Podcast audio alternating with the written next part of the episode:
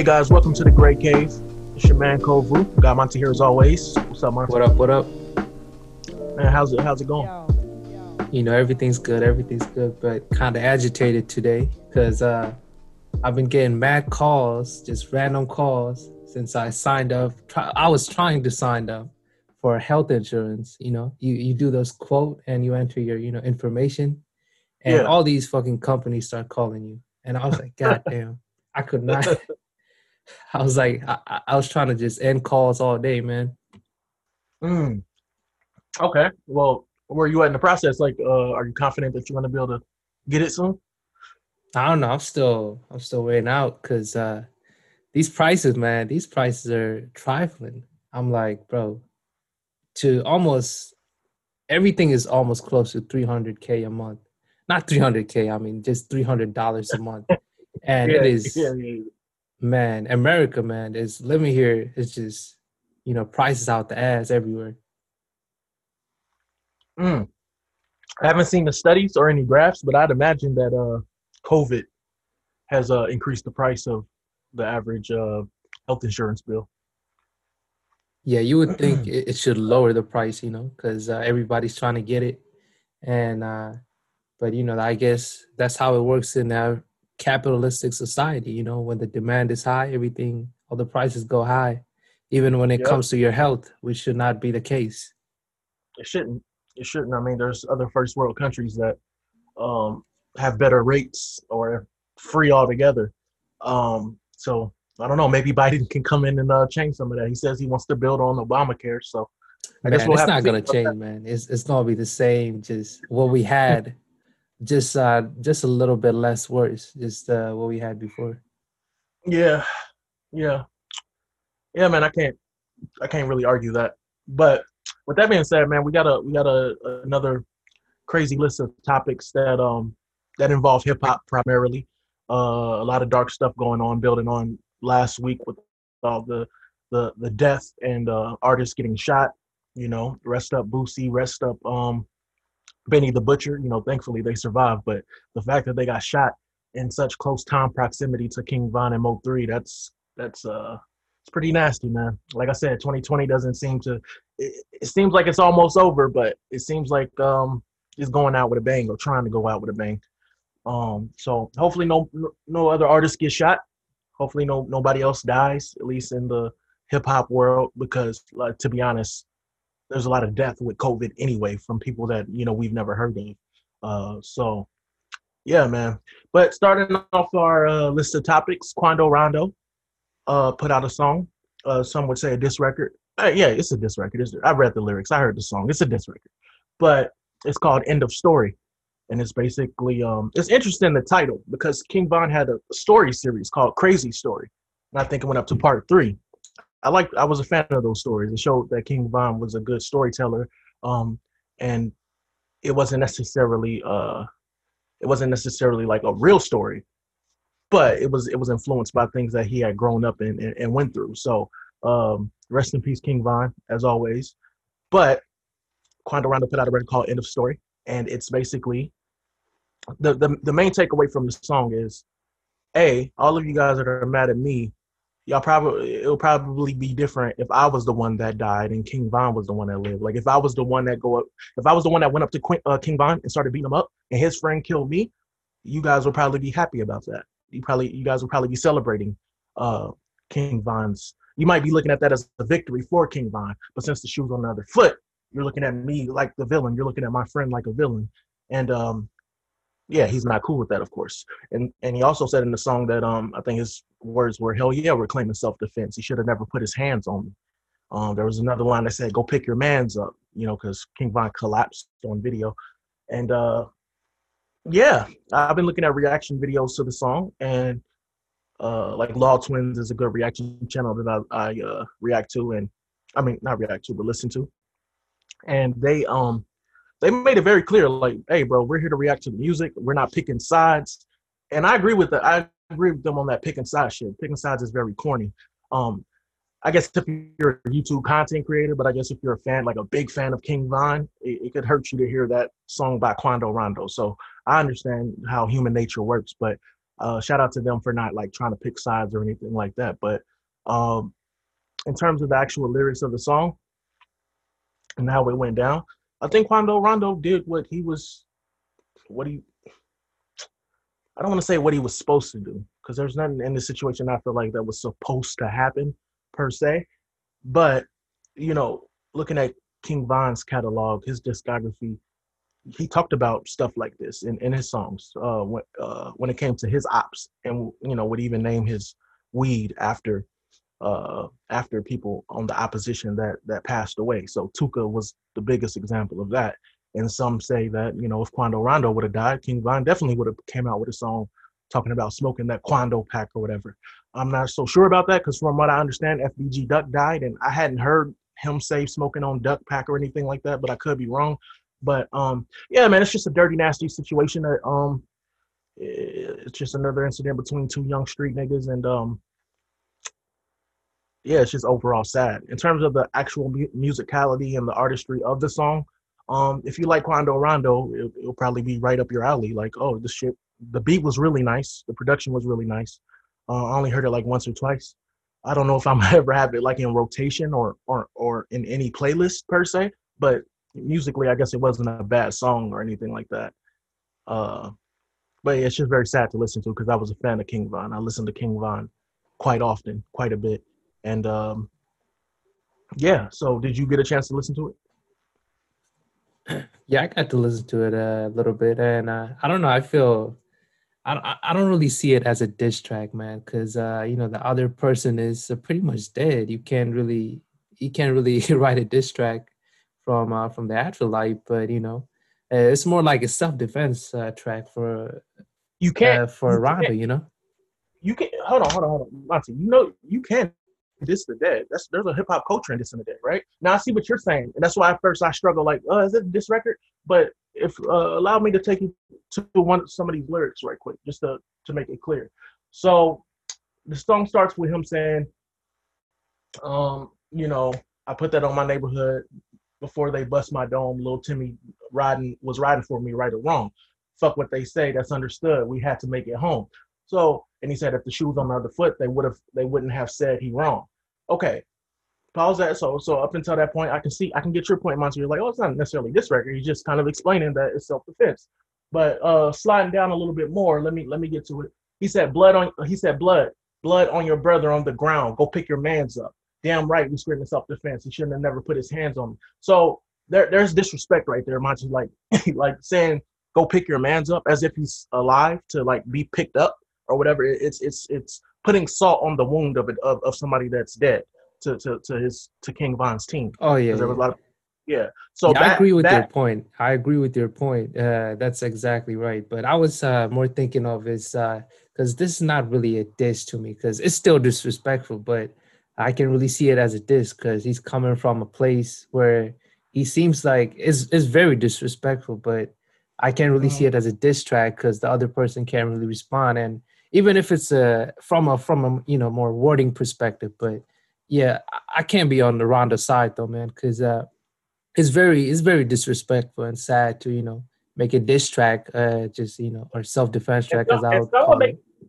Right, and some would say it's even more of a diss because the person can't respond. Like you're you're sending shot. It's like you're shooting at a dead body. You're oh, kicking yeah. a man while kicking a man while he's down.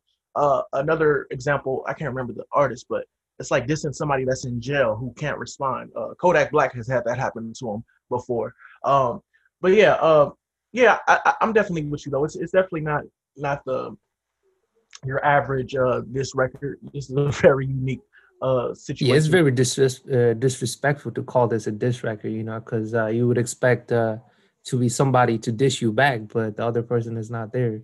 Yeah, but also remember, even the title itself is a flip on King Von's most popular song series, Crazy Story. Quando Rondo in the title saying end of story. Like you can't Very disrespectful, man. No. Very disrespectful. it's like, God damn.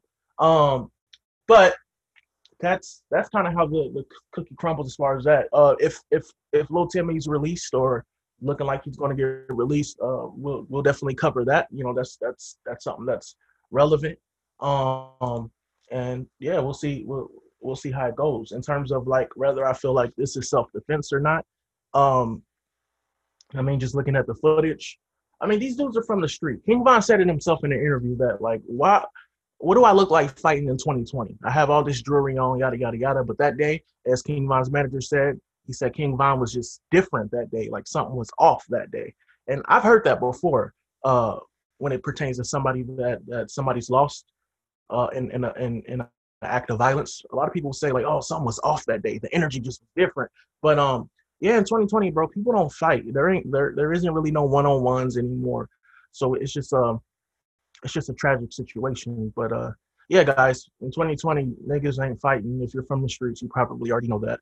You probably already know that that guns are probably around in somebody's entourage. Nobody wants to take a L, and um, yeah, that was just a example of that.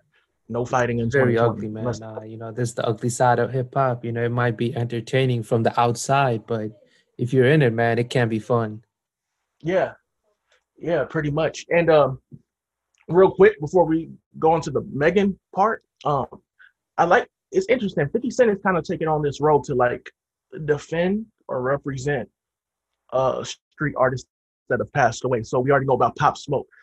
When Pop Smoke passed away, Pop Smoke, uh, 50 Cent was Pop Smoke's favorite artist. Even on this new album, uh, uh on Pop Smoke's pos- posthumous album, um, there are some odes like like like he he did a rendition of like 50 Cent's Many Men song, which one which is one of the most he, biggest songs in hip hop history. Um, and so 50 Cent knew that. 50 Cent met with Pop Smoke before he died and all of that. So 50 Cent executive produced Pop Smoke's record. Uh, the reason I bring that up is because uh, a little a- after the death, T.I. had posted something on Instagram that implied that he was talking about King Von. And it, uh, paraphrasing, T.I. said something to the effect of, uh, keep your beef out of Atlanta. Atlanta's a beautiful city full of like, yeah, it's just a beautiful city. So keep your beef elsewhere. And that was right after King Von's death. And so King Von's sister, I believe, uh, made a public post uh, and added 50 Cent, tagged 50 Cent, and said, yo, 50 Cent, can you please like address T.I. or send him the message that that's not okay? And 50 Cent basically said that. Uh, uh, 50 Cent defended King Von and said, like, uh, bro, like, what hood are you from? Like, you know, this this is some real life shit. That, that was a real person that a lot of people love. You can't just say like, uh, oh, don't bring that to my city. It, it, it was very insensitive, is what 50 Cent was saying. And then T.I. doubled back and said, hey, I wasn't even talking about King Von. Yada yada yada. I don't know, bro. It did seem though like he was talking about King Von, and then when 50 Cent addressed him, it was like a little bit of a switch up. But maybe not though. Maybe T.I. wasn't. Maybe maybe it was just a random post that you know a, a thought that T.I. had had about keeping Atlanta a city full of black excellence. But um, yeah, I just wanted to bring that up right quick. 50 Cent is uh somebody that had has had encounters with death himself and was you know lucky enough to survive, and now he seems to be somebody that defends uh, a lot of the younger legends in the making that passed way too soon. Yeah, you don't wanna you don't wanna mess with Fifty Cent, man, and uh, you know he could come at you from a street way or from the corporate way, because you know he he also has that industry connection a lot, you know, with the movie industry or even just the yeah. hip hop corporate industry, man. You don't want to come at Fifty Cent. Yeah, he got the lawyers, he has the goons, he has the money. Um, yeah, he's a very fear uh fearful guy, and uh, he isn't somebody that's known to forgot, forgive either. Um, and there's been tension between 50 Cent and T.I. Uh, there was a like earlier this year they were supposed to have like a versus battle. Matter of fact, see, I was supposed to verse uh, Gucci Mane, but then uh, the opportunity came with Jeezy, so T.I. fell back. Like, okay, well, Jeezy and Gucci can do it because that's bigger for the culture.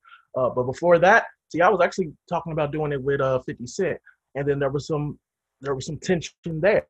So um, this new King Von situation just seems to kind of build up, build on that. Uh, you know, I hope T.I. and 50 Cent can, can squash whatever they have because they're both legends. T.I., often known as King, called King of the South.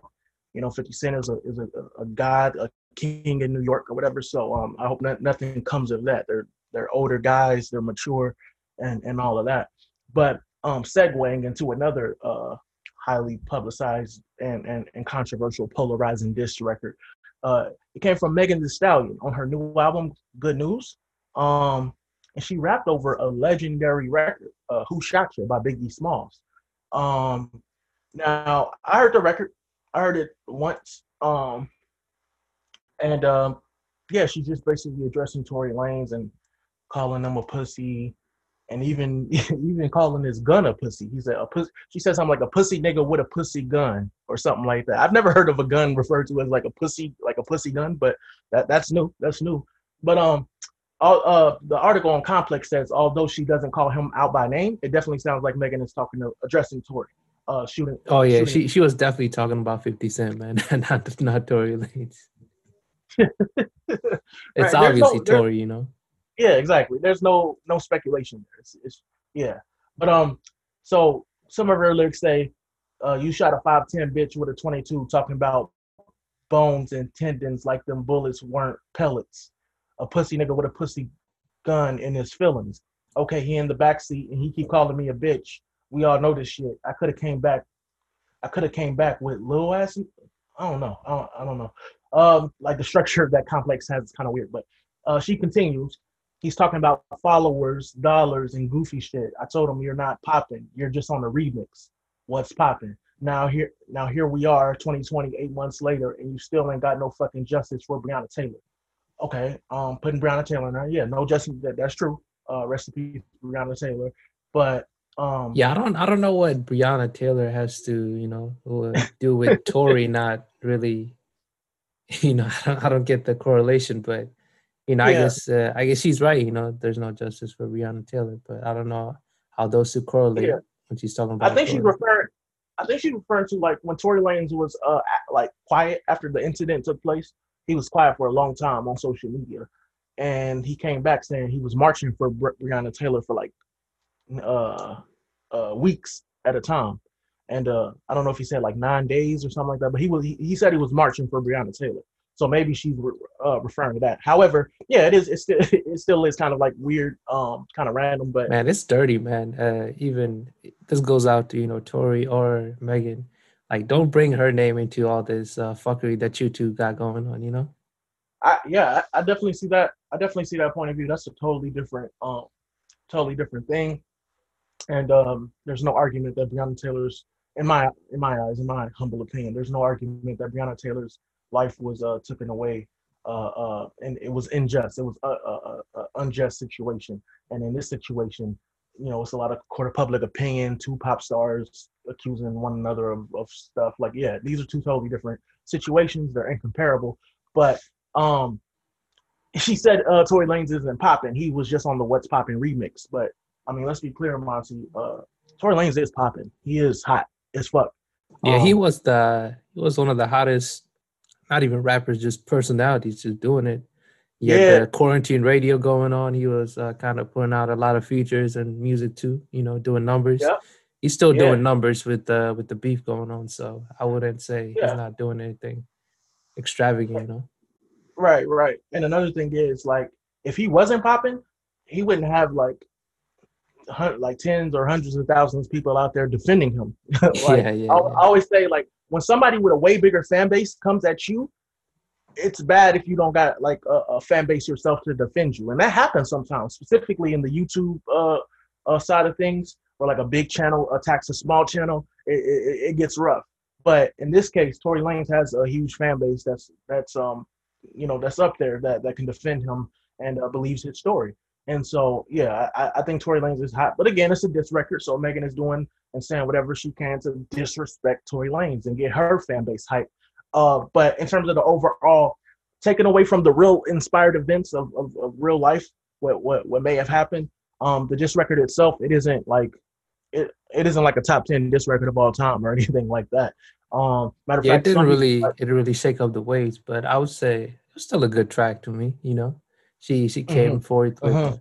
Because I feel like she did, she needed to respond a little bit, even if it was just one track. Because you know, Tory kind of came at her too, 'cause- with this album. So uh, I- guess you know, it's a, it's a, you know, her He got response track kind of in like- a way.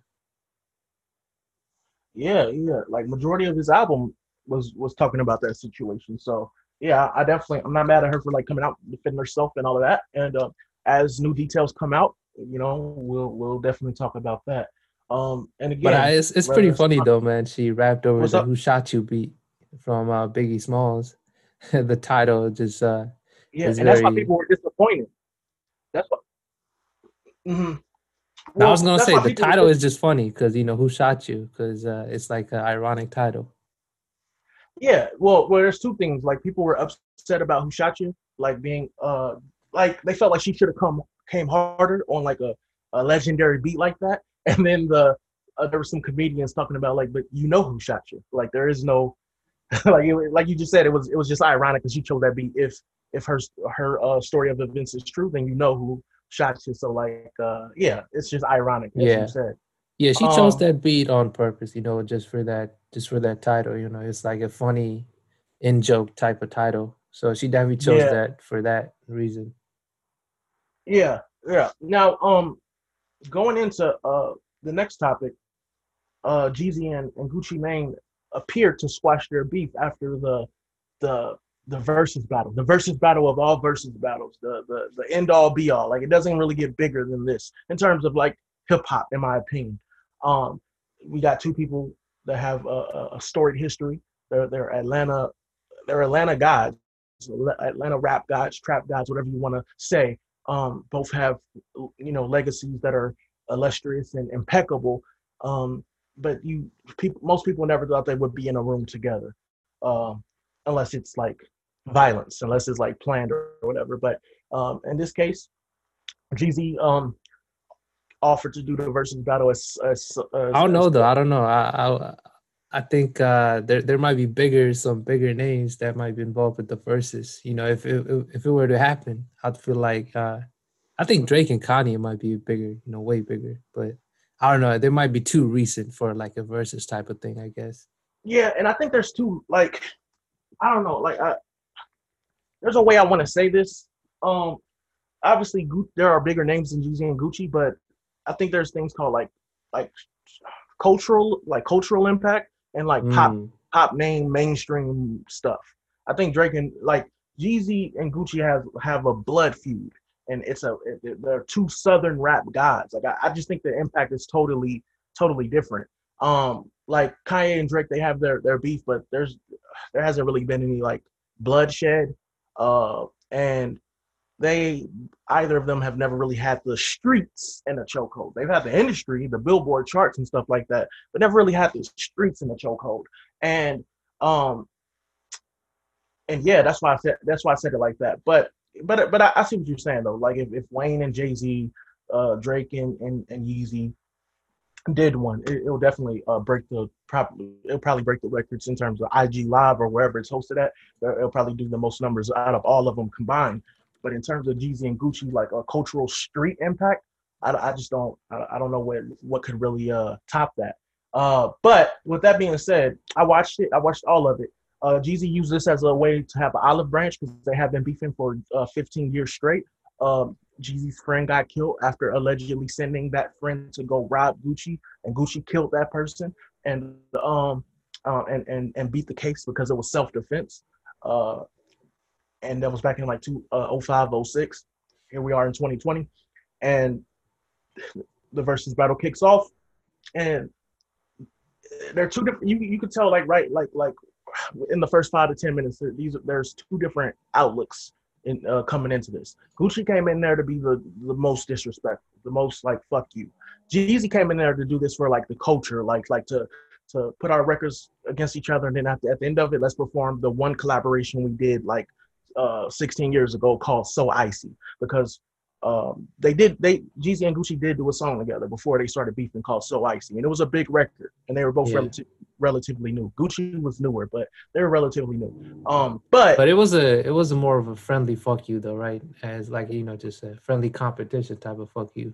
well, no, well, hold on, hold on. It started like that, but but Gucci even Gucci even to the at the beginning made a he made his own unique like uh this is uh uh this is Gucci Mane versus Young Jeezy and something something something but the rap game. like he had a he had like a 30 second like loop of him like like to intro the the actual battle. Like he specifically went into the studio and made like a round one diss record towards Jeezy.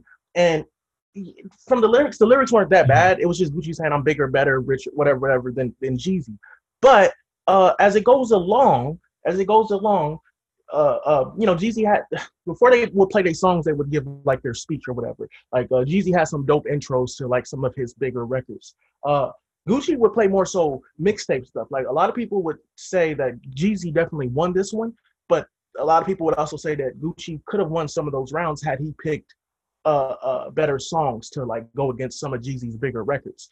Uh, uh, uh another thing was Gucci was talking about um, Gucci had a strategy because Gucci was playing more current hits. Uh, Gucci has a record with Bruno Mars. He's had a more recent record with Drake, stuff like that. Whereas Jeezy would play older classic records that did mad numbers. So um, it, that that was a that was an interesting thing. But like I think Gucci's been on the billboards uh, a lot more recently than than Jeezy has, and that's no disrespect to Jeezy. But Jeezy is coming out. He's used this verses as like a promo for his new album called The Recession 2. So Jeezy could easily be back on the Billboard charts, I believe. But regardless, though, as it's going on, Jeezy's giving speeches about his records, not really disrespecting Gucci. Gucci is you know, talking about how, how he has a ten thousand dollar outfit and Jeezy looks like a bum, like just stuff like that. But again, you know, shit talking, whatever. But then it gets to, uh, I can't remember the round, but it gets to the point where Gucci plays this disc record called "The Truth." Now, if you guys don't know about "The Truth," "The Truth" was a, a, a disc record uh, before before the clone Gucci Mane that everybody looks at as a clone, or yeah. you know, jokingly saying that because the yeah. physical transformation is like really. I think it's a beautiful. No, I know, I know you're serious. So he's definitely a clone. Man. Come on. But a lot of people said after this versus battle, um, yeah, there's no way that Gucci Mane is a clone. Like people that previously believed that was like, oh no, I, I can see it now. This really is this really is old Gucci because the old Gucci was coming out in this versus battle. Um, but he played the truth, which is this like legendary Southern disc record, South South uh, uh, Atlanta disc record towards uh, Jeezy, where he talks about having sex with Jeezy's uh, ex girlfriend and uh, uh, saying that Jeezy has a little boy complex and how he's you know bigger, better, blah blah blah. But in that second verse, he goes into killing. He goes in depth about uh, killing Jeezy's best friend, Pookie Loc, and says, "Go dig your partner up. I bet he can't say shit." So Gucci, you know, he's like, I gave your best friend a grade. Go dig him up and try to get him to say something, but he won't be able to because I killed him. So people didn't really expect him to play that record, Monty, because this remember Jeezy did this as an olive branch. But um, and so people were had their eyes glued to the screen, like, oh my God, what is Jeezy about to do? Because it, it didn't look like Jeezy expected this. So Jeezy said, look, you know, you know, he, I can't say it like word for word, but long story short, he's like, bro, after the death of King Von, Mo3, whatever, I did this as an olive branch, bro. This, this is me being a real man. Like, we've been beefing for all these years, and who's to say that our beef didn't affect the way uh, Mo3 and King Von and all these rappers that have died's careers? I did this because I was tired of all the young people that came after us dying. So, like, this is me being a bigger man, you know. Um, and so Gucci got kind of quiet after that. But before Jeezy said that, Gucci was like, even after the song played, he's like, Yeah, I killed your partner and we smoking on Pookie Loc tonight. We smoking on Pookie Loc, like just going crazy with the with the disrespect. Like I killed he's like, damn, I killed your best friend. And he said this after again, after the song was performed. So it wasn't even just in the song, it was after. And then that's when Jeezy gave his speech like, bro, I'm trying to be the bigger man. He said, fuck everybody in this room, fuck whoever's watching this. This this situation is between me and you. Like, can we leave it where it's at? And move on, or or what? And then Gucci was kind of quiet, and then it played out, and then um it calmed down, it calmed down yeah. a lot. So it did reach a fever pitch, and if it was the old Jeezy, there might have been bodies dropped that night. I, I really believe because they both had their entourages, they both had street niggas in the building.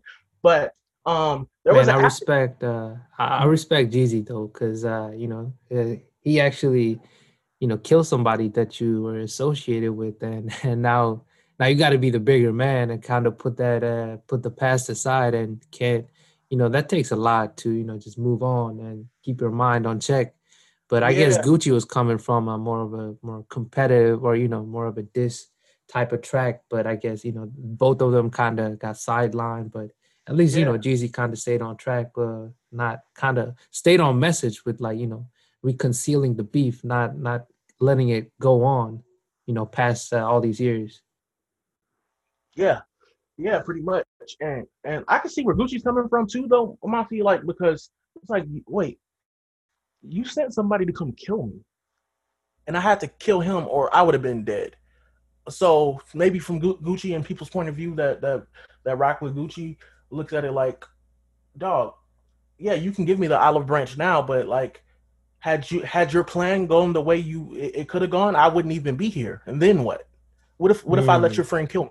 You know what I mean? So it's like some people look at it like it's easier to like uh, extend the olive branch when you're the one that ex- when you're the one that sent the hitman instead of like had to kill a hitman. So, you know, there is that. You know, But that's funny that- though. I definitely saw a funny take. Uh, you, do you know Freddie uh, Freddie Gibbs? He's Oh, yeah. another.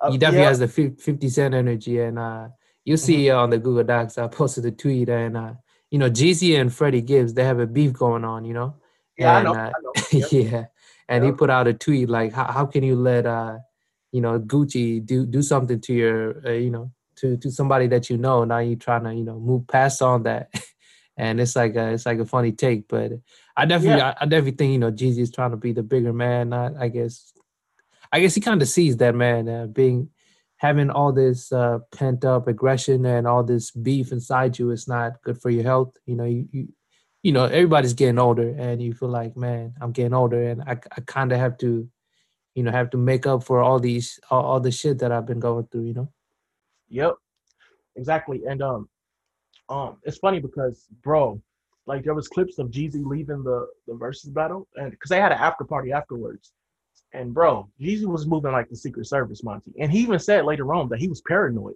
He was paranoid. He's like, I ain't gonna lie, I was a little paranoid. So he had like uh security on both sides, like choppers, like heavy, uh, what looks like to be heavy automatic, you know, weapons. And um, he wasn't taking any chances. Uh, uh, and Gucci, um, Gucci was well protected as well. So they were they were moving like they were moving like heads of state. Um, and they then- still have that you know then- they still have the bad eye on the back of their head you know something might happen exactly, exactly. And then so th- I saw footage at the after party. And after party they were playing music, but they weren't in the same section, Monty. Let's be clear. They were like kind of like they were kind of like statues. There was still that energy there that from what I seen on camera. Like uh so hopefully hopefully um this is the first step of, of the healing. You know, hopefully because that will be really big for the culture. Hopefully it doesn't because this isn't the first time like DJ Drama tried to like get them to squash it like uh, a decade or not a decade ago. Uh maybe like half a decade ago. I don't know guys, like uh maybe like 2008, 2009, but I remember DJ Drama trying to get a three-way going and get them to squash the beat and they agreed. And then it it it it, it, went back to what it was. So yeah i uh, guess hope- uh if Verzuz uh is what took them to squash the beef but you never know, you know. I feel like they still have that, you know, aggression inside them about each other. But I guess they kind of wanted to, you know, for the for the cameras probably kind of move on from that.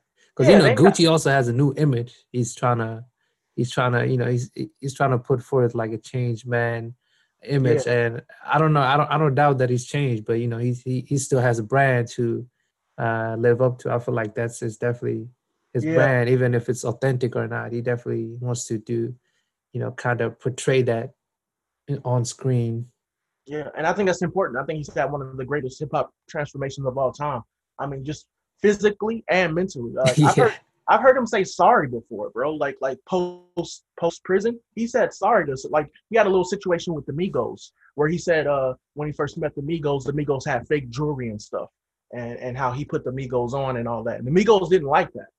They didn't like the fact that he put it out there that they were wearing fake jewelry at a uh, at a certain time, and um and he apologized for that. He apologized to uh, uh certain people, but there's you know he still is the old Gucci because he still doesn't like Angela Yee.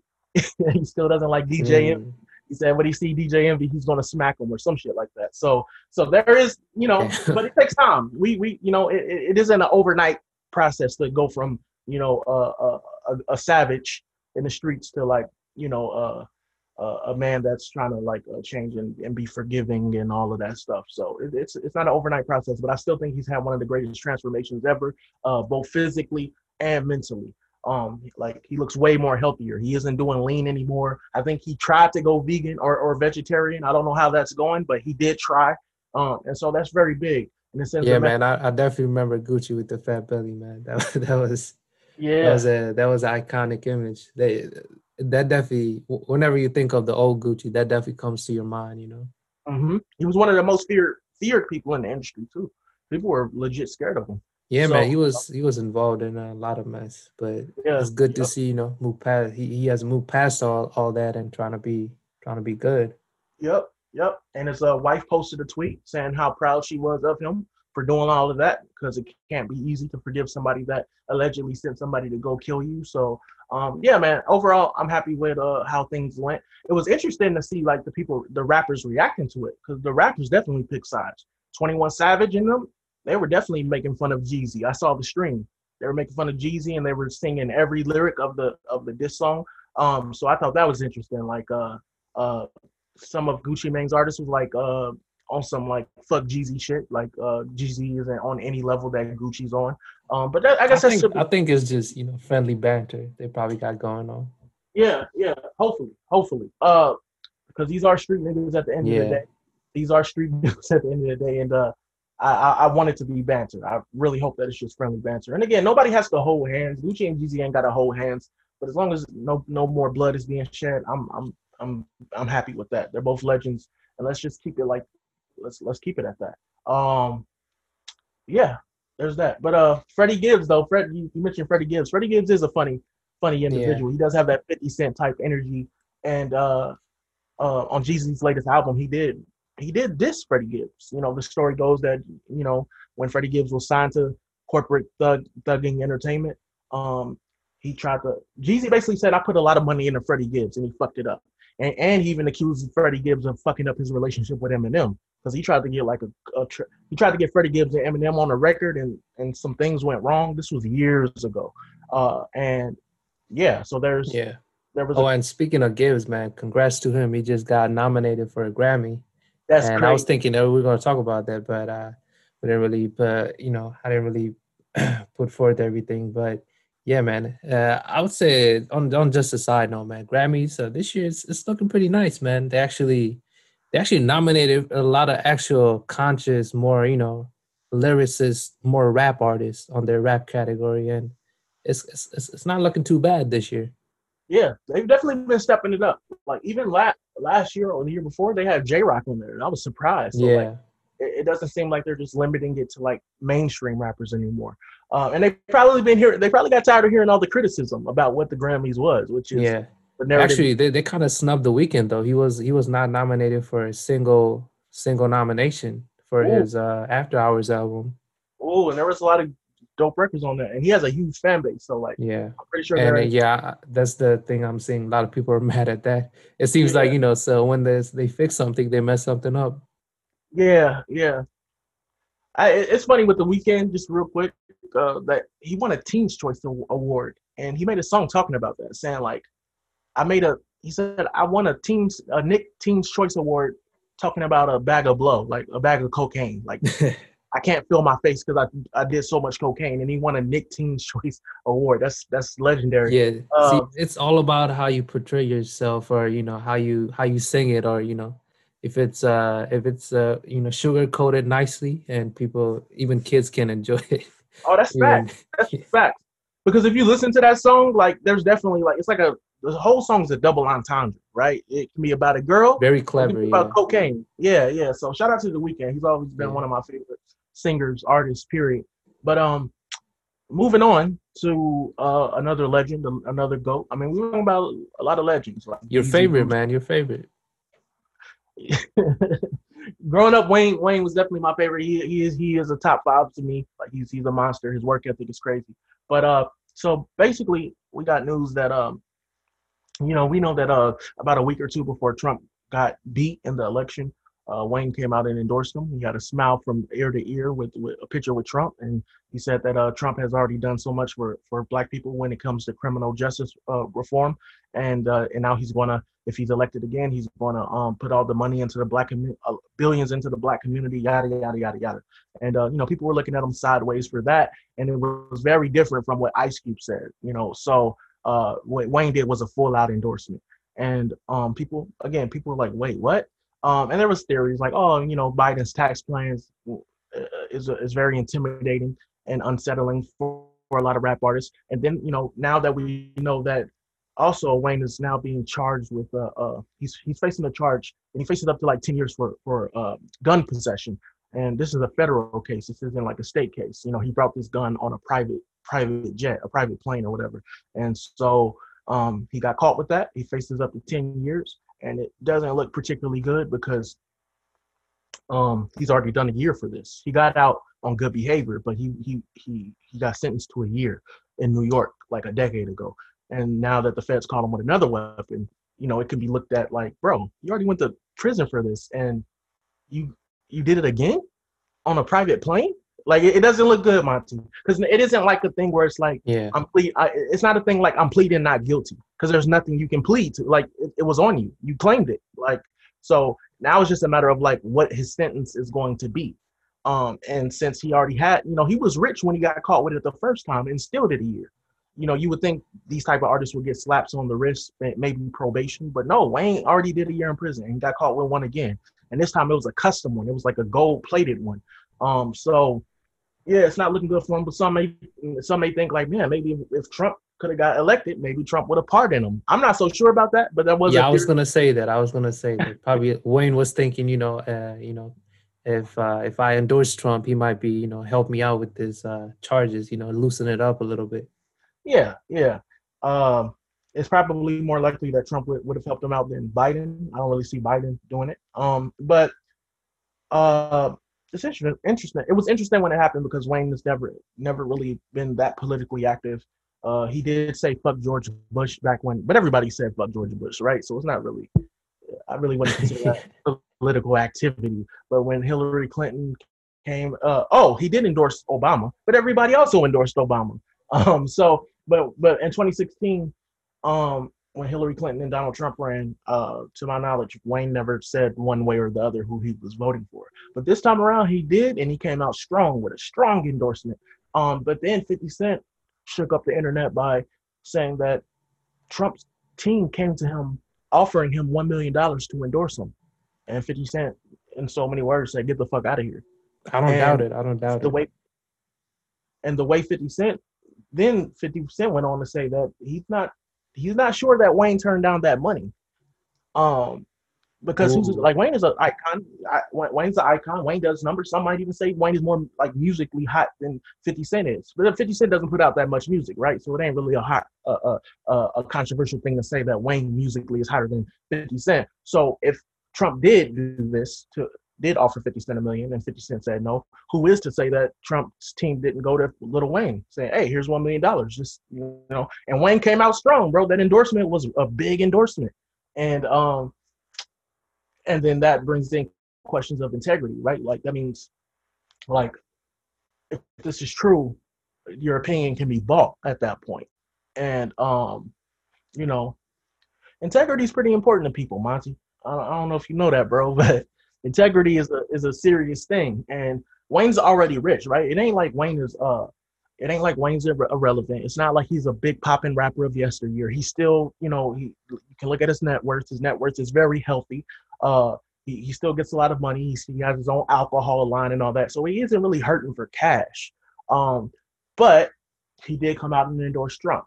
And who knows though? Uh, Monty, maybe he said, "Nah, I won't take the money, but I'll endorse you anyway because I really do believe you'll help the black community." There is that as well. I gotta say, I gotta I say know. though, man. I know you love, uh, I know you love Wayne, but I gotta agree with Fifty Cent, man. I think he definitely took that money, man. Because uh, I don't know. Sometimes, man, money talks, man. Yeah, yeah. And no matter how rich you are, one million dollars is one million dollars, right? Yeah, that's a lot of money, man. Just just for an endorsement, just for a tweet. I feel like it could be an amalgamation of everything because you know he probably saw that you know Trump could definitely help him with the possession charges, or also you know he definitely probably likes uh, Trump's ta- tax plan over Biden. So also Wayne, Yeah, I definitely think he's a kind of a has a Republican side to him because you know uh, he he definitely spoke out against kind of the Black Lives Matter movement a couple years ago. If you if you you saw one of the clips, he had a he didn't, he didn't really have too many positive things to say about you know the the Black Lives Matter movement and kind of the all the all the things that going on. So I definitely believe that's it. true. I, I I agree with that. Um, he has not. He has said cringy things in the past. Let's just be honest. Um, yeah, but let's not forget though, man. Wayne, he from a young age, he he kind of he kind of lived at a different lifestyle. You know, he definitely had he, definitely does not relate. Probably does not relate to a lot of the downtrodden people that's that are out there right now. So I definitely I definitely get his mentality. I can't I can't blame fact, him. bro. He went platinum at like 12. He went platinum at 12, and I mean, he he he, he tried to go to public school. He even tried to go to uh, college school, but he was too famous or whatever. But uh, he he's talked about going to high school in like a Benz and stuff like that. So yeah, there might be some out of touchness going on, right? So Yeah. I don't I don't I don't come down too hard on him. He's still a goat or whatever, and um, I'm one of those people. Depending on what it is, I can separate the person's ideology a lot of the times from um work, their art or Yeah. whatever. Um, and Wayne just Yeah, you're a product of your environment, man. Yeah, exactly. So, um, yeah, but if there's any updates on that, if there's any proof that comes out that Wayne definitely took the one million dollars or whatever, um, yeah, there's going to be conversations about um integrity and stuff like that. Yeah, I think uh, Little Pump uh, took the same deal too, because uh, I, I don't doubt it. Probably Trump reached out to as many rappers he could and try to Yeah. get him to to endorse him to you know prop up himself as you know as a black, good leader for the black folks. But I guess you know only only two people or three people just uh, decided to. All right, I- I'll endorse you. Yeah, yeah, yeah. And um yeah, Lil Pump just came off incredibly desperate. Like he hasn't he hasn't been putting up the same numbers. J. Cole, uh, who's a prophet to me, J. Cole predicts a lot of this shit, bro. He he he criticized Kanye before Kanye went and said slavery was a choice. Uh he he he talked about Little Pump saying like, hey, yeah, you're doing okay now, but like what about next year? What about 2019 or 2018? Um and, and Lil Pump's numbers have definitely faltered. And and people aren't really talking about him, him anymore. Um Yeah. and And he wasn't even registered to vote, man. That's what I read. So he Yeah, couldn't yeah. even vote for Trump if he wanted to. Yeah, yeah, yeah. But to be honest, though, integrity is never something I've thought of when I've talked about Little Pump. To be honest. Yeah, so it wasn't yeah, yeah. like a, it wasn't a surprise, and I don't think it hurt anybody's feelings personally uh, or anything like that. I, Or maybe like the two or three white kids uh, who love Little Pump. Yeah, they probably say, "Oh my God, man, I can't listen to him anymore." Even though, even though he he has a he has a pretty shitty history, not just for this Trump endorsement. So yeah, bro. Hey, and circling back to King Von and Lil Durk, they got a song called "All These Niggas," and uh, like they basically dissed Lil Pump by saying like, "Don't don't play Lil don't don't play Lil Pump while we're in the car." That's in so many words. That's what they said. Don't ever play Lil Pump when we're in the car because like he does. We don't relate to that. Like yeah, I guess here. he's not. He does not belong to the streets either. You know, he's just uh, he's just a grifter, pretty much, just a fake. That's what I. That's what I don't like, man. You know, you know, I'm not a big fan of all the street shit either. You know, all the beef, but uh, what I what I hate even more is somebody that that just that, that just fucking fakes that shit. You know, just puts up a front. That's even worse.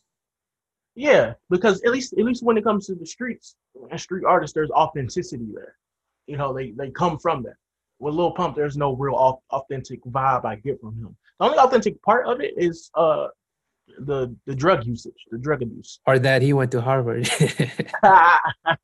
yeah, and that worked for him back then. The the memes Yeah. and all that that worked for him back then. But you know, memes they don't last too long. They people get tired. Like you know, once you're old meme, uh, you're not relevant anymore. yeah, yeah, you're a dead meme. You, end up on uh there's a meme about PewDiePie bringing up memes on his channel, and they say once a meme makes it to PewDiePie's channel, it's dead. It's gone already. Damn.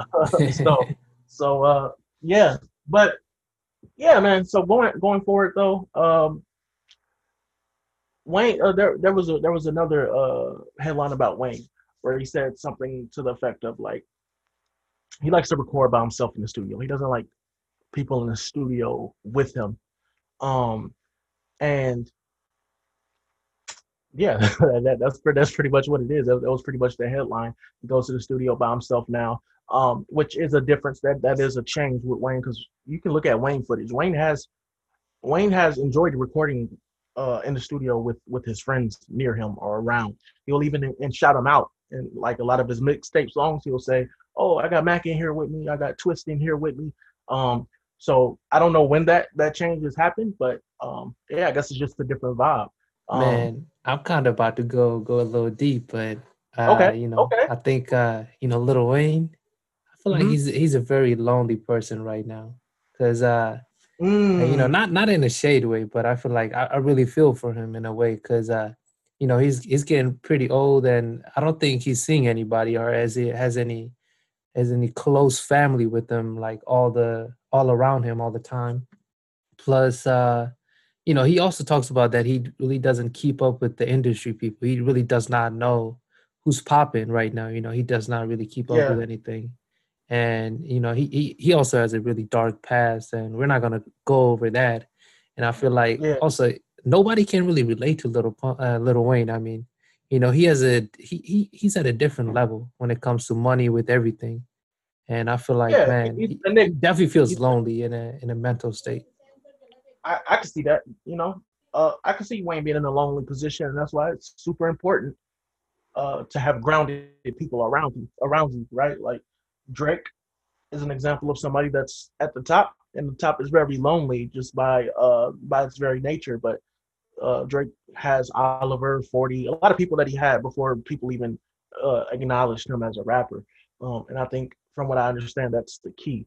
Um, but yeah, Monty, that that that's probably a solid take. I, I, that wouldn't surprise me if Wayne is just in a at a very lonely point right now and and can't really relate, or maybe not feel that un, he may not feel um, understood by anybody. Um, because again, he used to have people in the studio when he recorded. But um, yeah, that's that's an interesting. Hopefully he's okay, man. Because you know, with COVID too, everything's locked down, and it's very.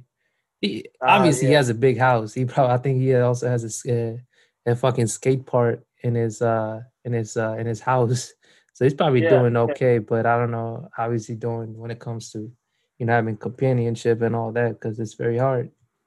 You yeah, know, that's you can't it, That's- it can't entertain you all the money and all the shit that you own. It can't really entertain you all the time. That's true. That's true. There's nothing like there's nothing like uh we're we're social and humans are social creatures. We need people to talk to, be around to feel okay. There's been studies after studies that suggest that we do not do very well in isolation. And COVID will of course exacerbate uh like if you're already like that or living like that, it will just exacerbate your isolation. And uh yeah, man, I hope he's all right. I hope Monty, I hope what you said isn't true, but there's just based on what we can speculate on, that that that does seem pretty on point. Um, yeah, man. So hopefully, hopefully he's all right. Hopefully, um, he's he's taking care of himself and his health because obviously we know about the lean and all of that shit. We know Yeah. that he's had seizures before, stuff like that. So uh, I hope he's taking care of himself. But um, moving on, um, Denzel Curry. Um, first off, Monty, what do you know about Denzel Curry? I would say he's actually in my top five current best uh my favorite five? artist, I would say. Top five. Top five favorite artists right now. yeah, man. I, I think I don't think I've disliked uh you know, I think I have disliked any any shit he has put out. Almost probably like 95% I I've I fuck with or whatever he has put out. That's crazy. That's that's crazy in a good way.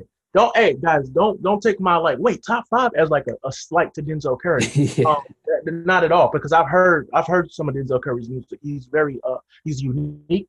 He has a, a substance in his music. He has social. Uh, I've heard some socially conscious records. I've heard some uh, um hype, you know, bass heavy records from Denzel Curry. I'm exactly. not I'm not overly familiar with his catalog, but I've never heard a Denzel Curry record and felt like, oh, this is generic or this is this is uh, uh uninspired, Yeah, he's he's very versatile, man. He he could go deep. He could go high. He could play Yeah. his shit in the car. You could uh, you know try, start thinking deep about deep shit where you listen to it, man. He could also do like metal, man. He he did a cover of I think uh one of a one of a really popular song. Oh yeah, Rage Against the Machines cover, and man, he fucking killed that shit. Damn. Okay. Yeah, I know he has a, a a- a diverse music palette. Like his tastes range from like uh rap to like rock. Like yeah, yeah, and I respect it. I like that. Um, Yeah, he's also a cool dude too. If you I saw some of his interviews, man, he's all he's into a lot of nerdy shit too, man. A lot into comic books, just like uh, you know, just like a lot of people that you like. The you know, Megan Thee Stallion, she's into like anime and shit. He, he's pretty. He's he's all around, all around good dude, man. yeah, yeah, yeah, definitely, definitely. Um, now with that being said, before we get into like this take he had, uh, what's your favorite project by him? Because he has a catalog. So Yeah, I would say that's kind of hard, but because uh, I think Imperial was really, really, really good. okay, Uh, I definitely have to. I definitely have to because his recent one, his recent one was oh, was fucking fire too. Because uh, it's very hard, man. But I have to go with Imperial, his 2016 album. which uh which was Okay. kind of the one that kind of put me on on Denzel Curry because I don't think I I disliked a single single song from that album. But his recent Okay. album was really good too. ZUU, uh, ZUU and Taboo were really good also. Got you, got you. Okay. And he's somebody that comes from uh uh Florida, right? Uh, yeah, I think so. Yeah, yeah. Yeah, yeah. But um, okay. So tell me about this take he had, Monty. I want you to lead on this. this is pretty interesting because uh, I, I think I, I might relate a little bit too. And he had a lot of tweets. You could pull them up. Uh, there's a lot of tweets linked to it, and I think Okay. he he had a lot of takes where it seems like he's kind of tired of the industry, and uh, he's kind of he's he kind of sees himself as that that people are not really respecting him and, and respecting him in the rap game, and that kind of has made him start to hate rap in a way. And he's, he's really he, he- really seems frustrated, man. You could definitely could definitely do the honors of you know uh, of uh, reading some of the tweets because uh, it has some you know vulgar language that you know that, that you might be able Yeah, to yeah, yeah. pronounce better. I got you. I got you. I got you. So, uh, one of the tweets I'm on the I'm on the uh, Reddit, the Hip Hop Heads Reddit. It says Denzel Curry goes off filter on Twitter and says he hates rapping and feels unappreciated, thinks about disappearing. And some of the quotes are, uh, "This music industry is bullshit. I gotta play a stupid game for me to succeed. It's not about the music anymore. If it was, you'll hear a balance of conscious rap along with everything else being played today. Uh, I hate rapping. I watched my hobby that I did in my room. But hold on. Yeah, I hate rapping. I watched my hobby that I did in my room become something I can't even enjoy anymore because everyone has an opinion. Um, how many years I have to do to get like how many years I have to do to get the respect I deserve. Uh, everyone else failed to recognize my genius and influence. You guys get me. oh shit, he's talking his shit. Monty's on. Uh, reminds me a little Yeah, I gotta say some parts some parts I think he's going a little overboard, but Yeah, obviously I get his frustration. we got like a Kanye vibe a little bit on that last. yeah, that's But, what um, I got too. um people can't say people can't say how they really feel when it comes to hold on people can't say how they really feel when it comes down to my work and quite frankly i feel unappreciated a lot and i'm sick of it. Um interviews only talk to me about Ja's life Ja being uh, xxx tentacion. Bro if they really wanted to know him they should have asked him when he was here to actually speak for himself. Oh, okay, okay, yeah, because I, I I I am aware that um him and uh XXX XXX Tentacion was pretty close, right? So Yeah, yeah. I think uh, you know they came up uh, together a little bit before, uh, before you know they're they're both from Florida, so it makes sense. yeah, he said um I live in an era where you make a few good songs, you die, then become a legend. In that case, fuck being legendary. Um, I'm going to make I'm going to make bad music so you can understand how much work it is making good music. I'm just Mm. going to disappear from y'all ass and do what the fuck I want to do and say what I want to say. Um. Okay. yeah, he, he that was that that qualifies as a rant, a very uh frustrated. If I had to wrap all of that up, I would say, like you said, frustration. Um, but Especially, I think uh, the main frustration is probably the music industry and you know all these fucking labels and shit. That's probably also puts a lot of pressure on you to put out you know music all the time. That's and also sell, and uh, you have to put out an image, and you know it's you got to market yourself, and they pretty much take probably not even half, probably probably eighty percent of the money too. So it's like, yeah, well, what are you doing this shit for? I I see that. I see that. But I do want to make it clear that, like, at the level he's at and all the love that I've heard him get, that is a blessing relative to all the people that work hard as well that can't even get 10 fans to listen to their shit. Yeah. Um, See, that's and where I- the balance comes back- in, man. That's where the balance comes in. You got to start looking at the positive when you start to focus on too many of the negatives.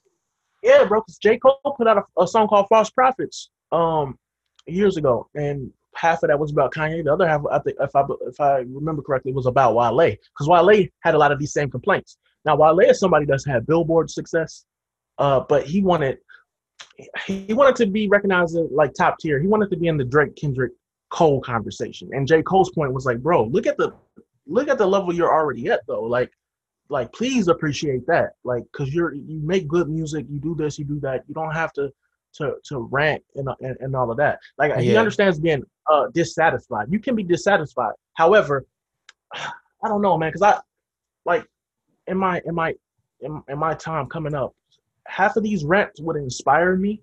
Like it, it would inspire me, and it, it you know, it will remove the curtains, remove the veil, and, and let you peek into the minds of some artists that you like. But on the other on the other hand, it might be a lot of these rants, just retrospectively looking, might have been better said, like to a friend privately, a therapist or something like that, because it can come off as if like you're unappreciative of of what you've already done. Like Denzel has done some remarkable uh, things, remarkable numbers. Uh, in terms of him consistently being asked about XXX Tentacion, um, I could see that that being a bummer. Like, I, I, I could see that being a bummer, but I mean, there's artists that stop doing interviews for a long time. If like like uh, the Weeknd, he just he just doesn't even do them. Like you can say you can say no to interviews, you can just not do them. Um, Yeah. and, and just have like a direct connection with the fans that really like love your shit. Uh, but yeah, I, I, I get it though. He, he's he's just an artist in frustration. When he says uh, everyone else fails to recognize my genius and influence, but you Yeah, that's kind of that might be too much because hey, not everybody can be Michael Jordan. Sometimes, you know, you got to be content being uh, Scottie Pippen, which uh, is no dish to him. You know, that's like another great spot to be in. exactly. Scottie Pippen is recognized as like a top fifty player of all time. Like like um, it is what it is. But um, when you say everyone fails to recognize my genius and influence, and that may be true. Denzel has influenced people. Uh, and, and there's some music that you can recognize as like, oh, that's some genius stuff he did right there. But that's what's going to like take away that that line right there is going to take away from all the other valid points he may have made because now it looks like to a lot of other people on the outside looking in, oh, you're being you're being a baby. You're being uh you're you're being entitled. You're coming off very entitled right now. And and, Yeah. and so that's my like I don't know my hate and love relationship with rants because in rants a lot of times good points can be made, but there'll be some things said uh, uh amongst that that takes away from from the good points that are being said. And um yeah, man, but I think he's uh he, he might be you know it's another another thing with COVID is probably a lot of self uh, reflection going on because you're by yourself a lot and you start to probably focus on the negative thoughts in your head. Yeah, man. Yeah, because um, and I think I told you about this already, but just real quick, uh, a guy that used to go by Modern War Negro, and I think he goes by the Black. oh Hole- yeah, man. Black Hole Yeah, you definitely. I definitely follow followed up on your uh on when you talked about that because I definitely seen that video and man, that was an emotional video. and I did not expect Yeah. that from him. For the guys that don't know, uh, uh, Black Hokage is a, a YouTuber that talks about games and he does like skits and parodies and stuff.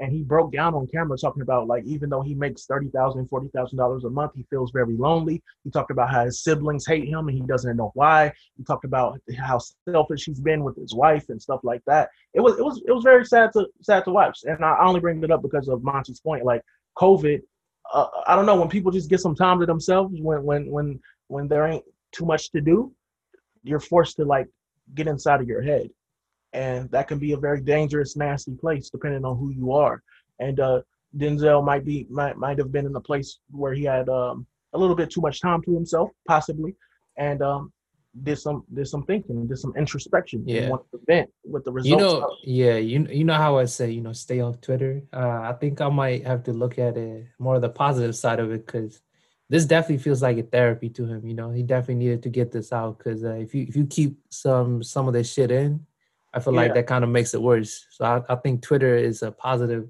in that field. Yeah, yeah, yeah, yeah. There's there's that, and then there's things that he said that were like kind of contradictory. Like, uh, I'm going to make bad music so you can understand how much work it is making good music. And then he also threatens to disappear. Period. I'm Mm. going to disappear from y'all.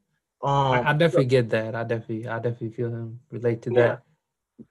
and and disappearing can be good. Uh, it's just better sometimes to just do it and not like announce it, because then it'll force people to miss miss you.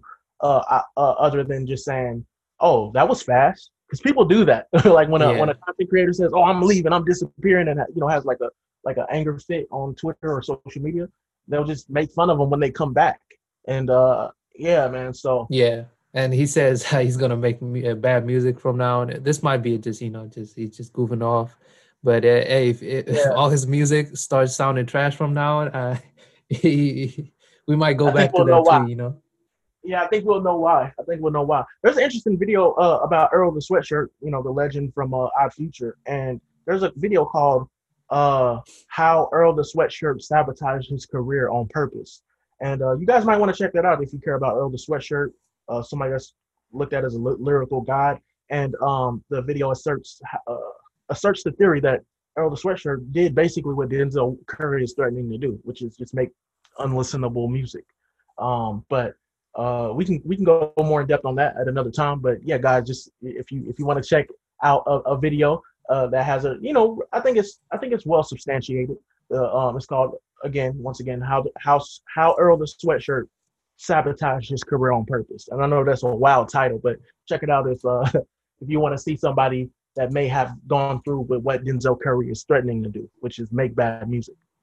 Yeah, well, speaking of that, though, the, there's another kind of related topic. Uh, that's uh, that that that article that I saw from Pitchfork, which was pretty pretty interesting. Uh, so the title is uh, "Excessive Branding Ventures Are Killing Hip Hop Soul." So, what do you get there just from the title? excessive branding ventures are killing hip hop soul. Um, that's an interesting uh, take. I don't think it's killing hip hop soul. I think it's um, bro. People at the end of the day, Monty, rapper, we gotta eat, man. Rappers gotta eat. you know what I mean? Yeah, and, that's true. um, it's just another money venture. Like nobody wants to just like Jay Z showed that like rappers can be more than just rappers. And a lot of times, bro, like what happens when that rapper is no longer as hot as he once was? And and now that he hasn't had took took advantage of sponsorships and other uh, endeavors, now he's just financially fucked over and might have to put up a GoFundMe or something. Like I don't know, man. I, I'm I'm always for artists branding themselves in whatever way they can. Now I will go back to what Drake said years ago, where he said that there's been big money offers that he turned down because it just it uh it didn't mesh well with his brand. Like he put he puts thought into like these ventures he does. So you know that he has this Nike deal and all of that. Um, and he put out that music video with Lil Durk where it was basically a, a Nike commercial. There was Nike stuff everywhere. But the music, I don't think the music suffered for it. I still think the video was pretty nice.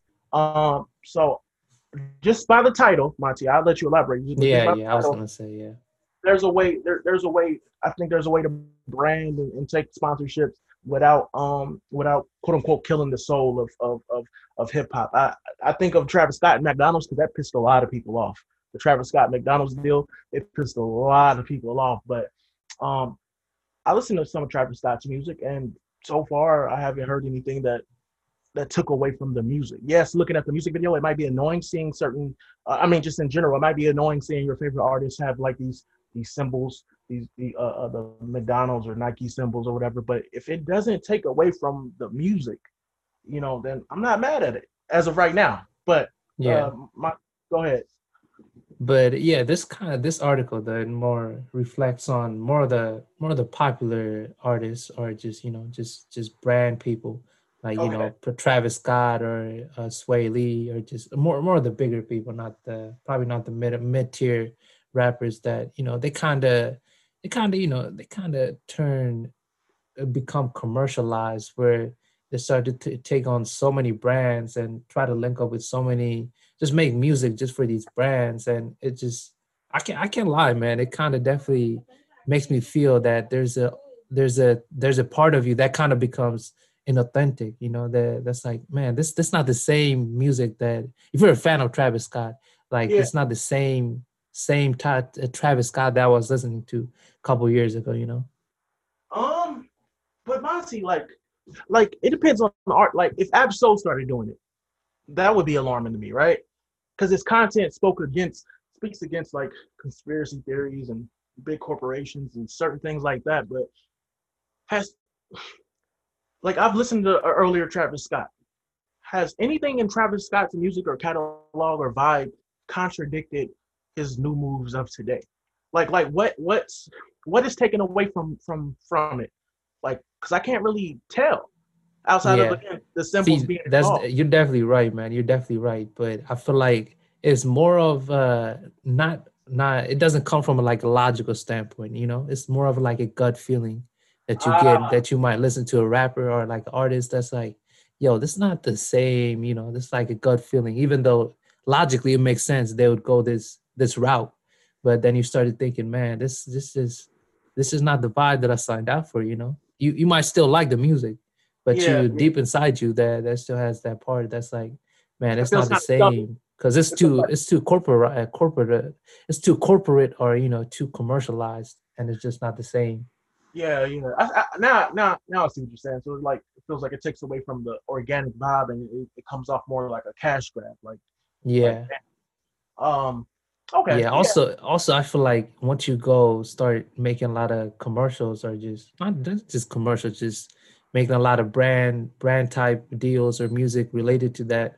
I feel like a lot of your fan base probably start to think yo man uh you know you're not you're not cool anymore. You know that side of things or he's he's gone he's gotten too popular you know. I, I feel like everybody all of us have a have a thing inside of us that says yo because uh you know everybody inside of us has a more of a hipster hipster hipster side of us that Yeah. that goes like yo I, I miss the old old uh, Travis Scott or old this uh, this person that person I feel like we all have that even even if it it depends on how how big uh, that side of the things is you know that makes a lot of sense. Yeah, I'm feeling you. So, yeah, I mean, I get it.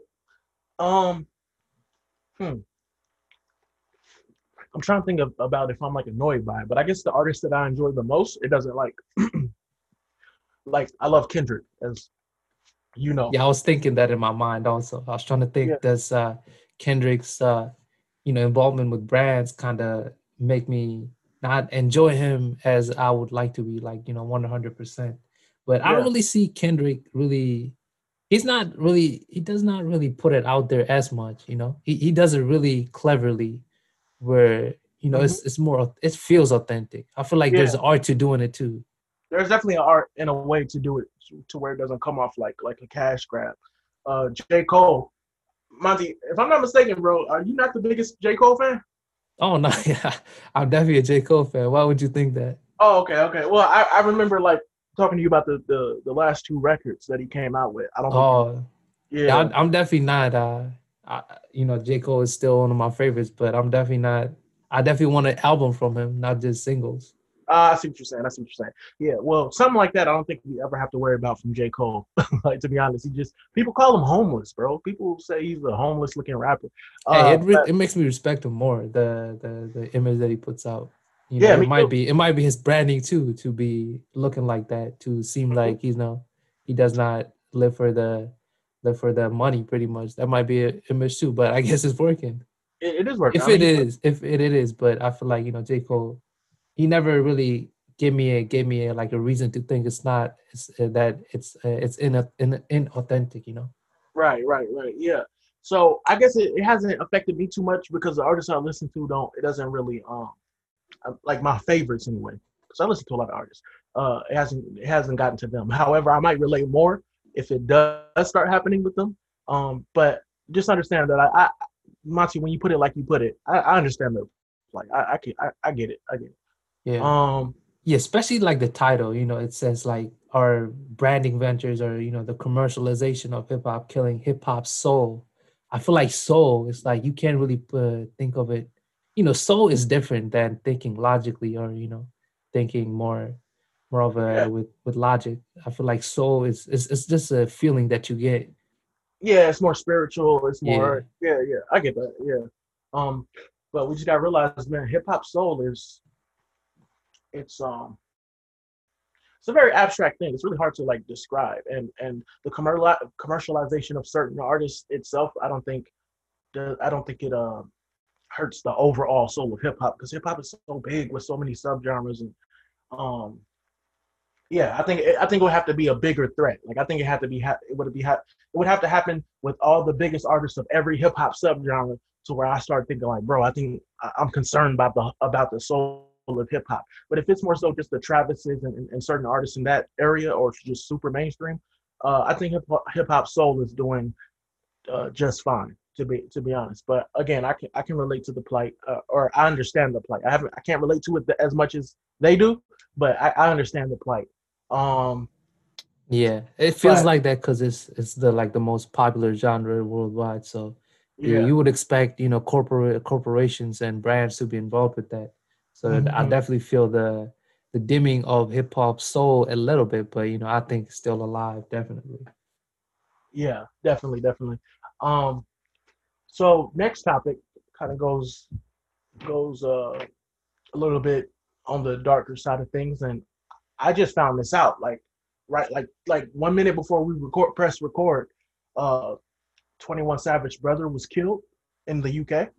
Uh, Yeah. was was was that you told me, Monty, and um, that shocked me. I mean, we we we know that uh. we know that the baby's brother recently uh, committed suicide and uh, that was sad. Um, yeah, bro, it just seems like it seems like the, the news of like these tragic happenings just does not have time to like you don't have time to like process it at all. Every week, like, the man, there's baby's brother- something. There's something. Uh, somebody Yeah, getting man. killed or shot or something. Yeah, so Twenty One Savage brother supposedly killed in the UK. Um, I'm I'm, re- I'm reading again from the Hip Hop Heads Reddit, and that's what the headline says. So um, somebody said, I know this is not the best source, but the person who has supposedly who has been supposedly killed is uh, followed by 21, and the post mentions the Emmons family, which is the last name of 21's dad. Update confirmation. Uh, update confirmation from 21 Savage. I'm now clicking on that uh confirmation. 21 Savage. Can't believe somebody took you, baby, bro. I know I took my anger out on you. I wish I could take that shit, but oh Damn. fuck, bro. So there were damn, bro. Like my mom used to always tell me about this. Like, don't go, don't, don't let the sun go down without making amends with who you love because you may never see them again. And based off that caption, this is a live reaction, y'all. Uh, based off that caption, it seems like 21 Savage never got to say I'm sorry or like squash whatever he needed to squash. That can So really it's- eat up at you, man. Yeah, his younger brother, his baby brother. Um, yeah, man, I'm sad to hear that. So we don't really know any details right now outside of this 21 Savage post. Uh, it seems that he's been killed, which is a brutal way to go. Um, And UK, man, we can't. Yeah, we, we tend to forget that UK is not like a pretty place either, man. UK definitely has a lot of, lot of violence going on too. Facts, violence, uh, gangs, uh, acid attacks, uh, stabbings. Um, yeah, man, and and and some gun some gun violence. Nowhere near on the level of uh, America, but it's still dirty. over It's still not. It gets nasty. It gets dirty over there. And uh, yeah, man, I'm sorry to hear that uh, 21 Savage brother got got killed. That's that's horrible. Um, and I Yeah, know it's crazy, man. I think every episode we have done, there was somebody, somebody, or you know, we we had a topic that had to deal with some someone getting shot or killed or something, man. And and it, it's sad. It's like a weekly segment at this point. Yeah, and it's like every time I don't know what to like say outside of the same thing. Like this is tragic and it happened and it's in hip hop. Like it's and this we don't have any details at all. All we know is that somebody yet again has passed. And uh um one thing I don't like though is the people that are claiming that these type of things are sacrifices. Uh we we I mean this episode's already gone long enough and uh but at some point Now I- go into it, man. I definitely want to hear what you got to say about that. I just really got to. I, I really want to like take the time to go into this whole like Illuminati thing because, um, mentally, uh, like humans' minds are trained to see patterns. When they see too many patterns, they want to call it something. Uh, um, Also, also when you when you see something that that you can just believe, like yo, this this can't be possible because it seems so unbelievable, then you start to think there might be some other forces that that's related to it, you know, or behind it. yeah, yeah, and um, I don't know. I just think it's. I think it's uber insensitive. I think it's it's nas- it's it's insensitive to the people that have passed away, and uh, there's way other like there's more probable reasons that somebody may have died way before you get to like this sinister cabal that that are like uh pulling strings and moving uh chess pieces and stuff like that. Like uh king von was really involved with some street shit. This was not a sacrifice because he king von's death does not there's no evidence to suggest that king von was a sacrifice because Lil Durk did a song with drake. Because people said that oh for Lil Durk to get a number one with drake you know somebody had to die like that's that's silly. There's no evidence. All I'm saying is like, bro, like, where's the evidence? And there's so many other likely and probable things, plausible things that could that could be the cause of some of these things than that. It's like um, I think Neil uh Neil Neil Tyson said um that it's a argument from ignorance. Now he did use this more so in the argument that there's a God or whatever. So you know, if we can't explain some something happening like a phenomenon, people will say, "Oh, it's God" or something like that. But taking that and going into this situation where it's like, "Oh, we can't explain how or exactly, we don't know all the details." So let's just say uh, the Illuminati did. It. Let's just say the Illuminati did. It. Um, and I don't know. That's you kind of have to just, question them, like, yo, uh, how, like, uh, how did this happen? How did that happen? To kind of, yeah. you know, make them realize, yo, this, this is not really true. Because if you tell them uh, outright uh, what really happens, they they're not they're, they're not gonna believe you. They're gonna incline to be even more d- disagree.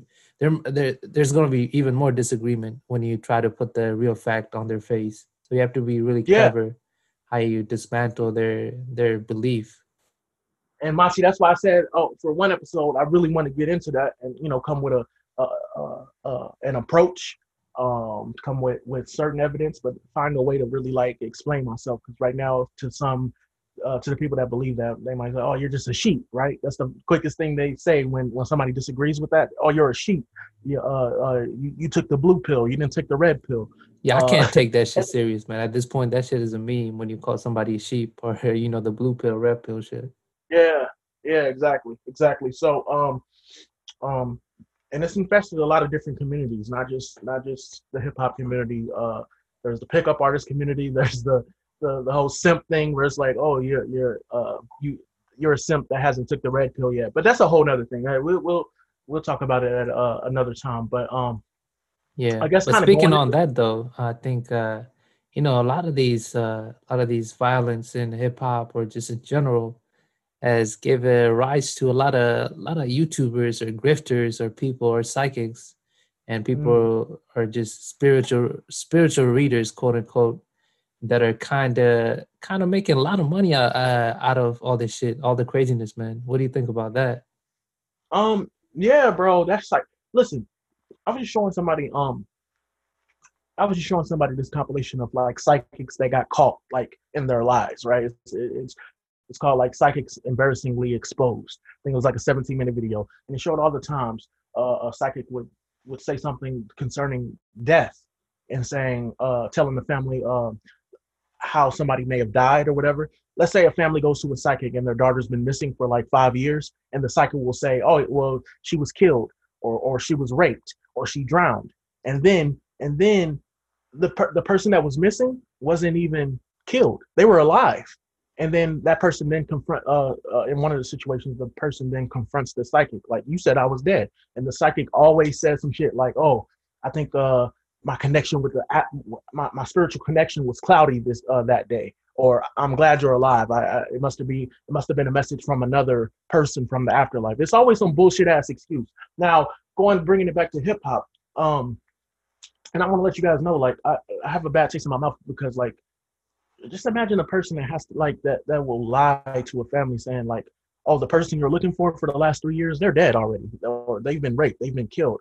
That's disgusting uh, especially especially when that family believes it the family lose a lot of in, in a lot of these situations the mother loses all hope that they will ever find their uh, child again because a psychic who they believe has spiritual authority told them that that, that person's gone um and then you got, I also want to I don't want to. You know, I, a part of me wants to say, you know, sometimes set these people up, these psychics, and actually, you know, catch them in a lie where you kind of you kind of set them up where somebody's dead, but they're not. They're really not dead, and you bring them out once they fucking once you catch them in their lie, you know. Yeah, bro. Yeah. Um.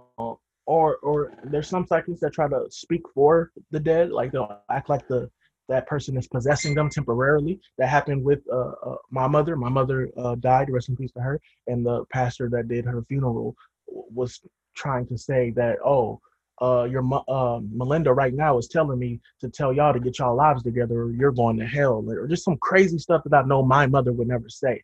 And, yeah, uh, if you're gullible, just, man, I, that, that that could definitely like you know, shook you at your core. But uh, if you if you pick yeah. up like like you know all these bullshit people and that's very mm-hmm. disrespectful. Mm-hmm. You know, you, you definitely know that shit. Yeah. That shit, you, you should not be able to do that. Yeah, and so I say all that as a pretext to like, um, you know, of course, psychics are getting in, getting in on on the the all these deaths and, and tragic incidents in hip hop culture. Uh, they make YouTube videos or whatever. Now there was one that was getting a lot of traction. Now Monty, I say all this, I said all that to say this. In this case, I don't want to be too hard on it because there was a spiritual reader. I don't know her name, but she, she was Mo3's Mo Three's personal spiritual. Like Mo3 would actually go and see her.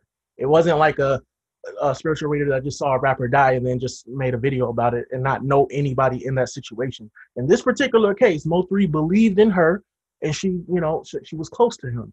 And she basically spoke and, and implied that uh, it was some girls that set him up. And there are some other, I guess, other circumstantial evidence from what I'm reading or seeing that that point to uh, these females that set him up.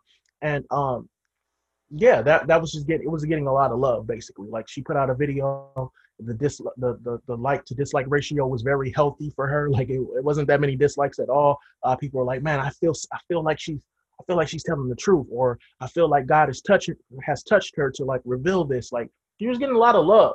Um, but again, I don't like I believe in like spirituality and stuff like this. I don't believe the physical world or dimension as the, the only dimension. Uh, but I I don't know, man. A lot of a lot. There's a lot of again charlatans that prey on that. But in terms of the Mo3 situation, I, I don't want to say I don't want to say anything about the spiritual reader if Mo3 personally knew that spiritual reader and that spiritual reader is saying that hey these girls might have set him up and it's looking like they actually set him up because at that point Monty like Monty if what she's saying is right what can I say like if those girls actually really set him up like what can I what what can I yeah I this might be more coming from coming from because uh, you know she actually knew the person. So yeah, I don't know. I can't. This this not. This might be legit. So I don't know. I don't know. But yeah, I, I think uh, when it when it's really bad is when when you see like actual YouTubers, like you know spiritual readers. Yeah. Who, if you see, there's like there there was a trend of rappers dying, and you'll see all these videos popping up that they could communicate with them from the afterlife. You know, making videos like, "Yo, I'm making a video where I'm communicating with XXX Tentacion and you know saying what he's saying from the afterlife and all that shit. Uh, yeah, that's I remember that. I, re, I I remember that, bro. And and that's what Asian Doll did with uh, King Von. She said uh, King Von either spoke to her or spoke spoke to a psychic that told her from the afterlife that oh those niggas left me, they betrayed me. And I'm like, bro, y'all believe this shit? And King Von's manager had to go on academics and say like, uh, uh, and clear it up because the first tweet, bro, the first tweet made it seem like King Von called Asian Doll before he died and said that. Like it wasn't even clear that Asian Doll at first was talking about a, a psychic or afterlife uh, confirmation that King Von feels that he's betrayed. He was betrayed by his friends at the last minute, um, and that's disgusting. That's that's disgusting. I, I can't give it that. Um, yeah, people don't realize how damaging all these fake news uh, or just uh, accusations people rile up can be so much damaging or cause yeah. even worse problems. And with the internet, man, it's it's very yeah. bad. So it's uh, yeah. it's best not to be involved in any of that shit. Exactly. Agreed. hundred percent agree. One day we might have a psychic on the Grey Cave, and maybe they can come on and clear clear up all this this this this shit up.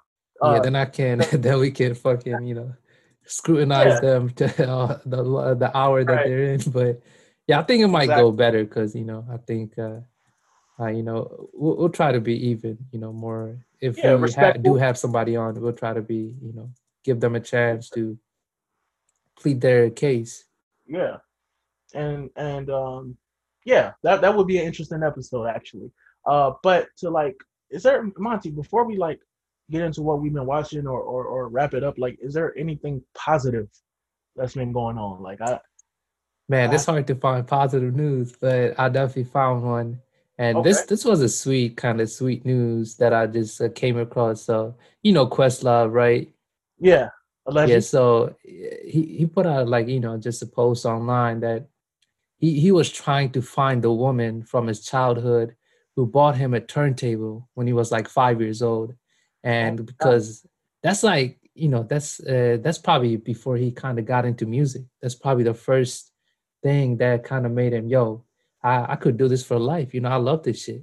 Yeah. And that's crazy. Like just a random you know just a random white lady actually just just just bought him a turntable at a young age. And that probably that probably you know gave him love to pursue music. And that's that's beautiful man. And he he was actually able to find her and they actually you know they kind of they kind of actually had a reconciliation and they, they actually you know met up and it kind of it, it was just a sweet sweet thing to see like yo that's that's pretty beautiful man.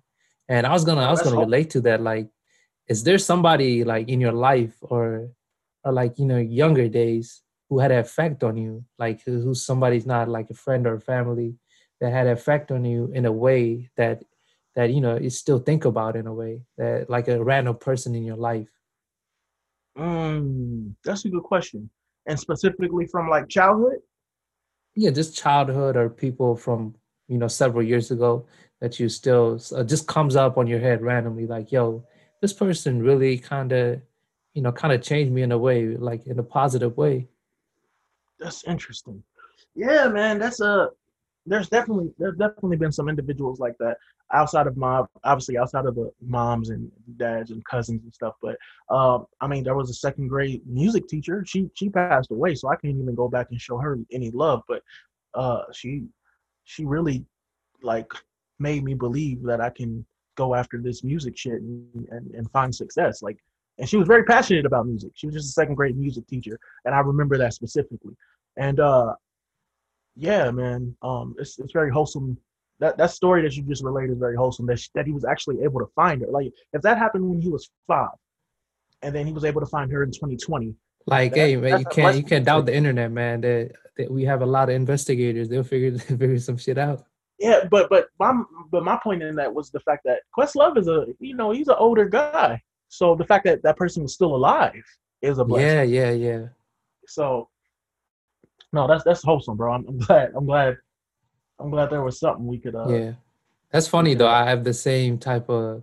I, I was also thinking of a teacher, man, because uh, oh, you yeah? know I came here, you know, at a young age, uh, in like probably over over ten years ago at this point, yep. and I barely knew any English, man. So I had, I had a lot of problems. So they they put me in ESL class, okay. and I had to learn everything from uh, from the ground up. And I I remember thinking back, man, uh, I had the sweetest sweetest teacher, man. Like you know, I, I struggled a lot, but man, she was like the sweetest lady. Then, uh, you know, taught me every every little thing, all, all, the all the basics that I that I needed to learn. Now that I can do a fucking podcast now, you know, I, was I still struggle a little bit.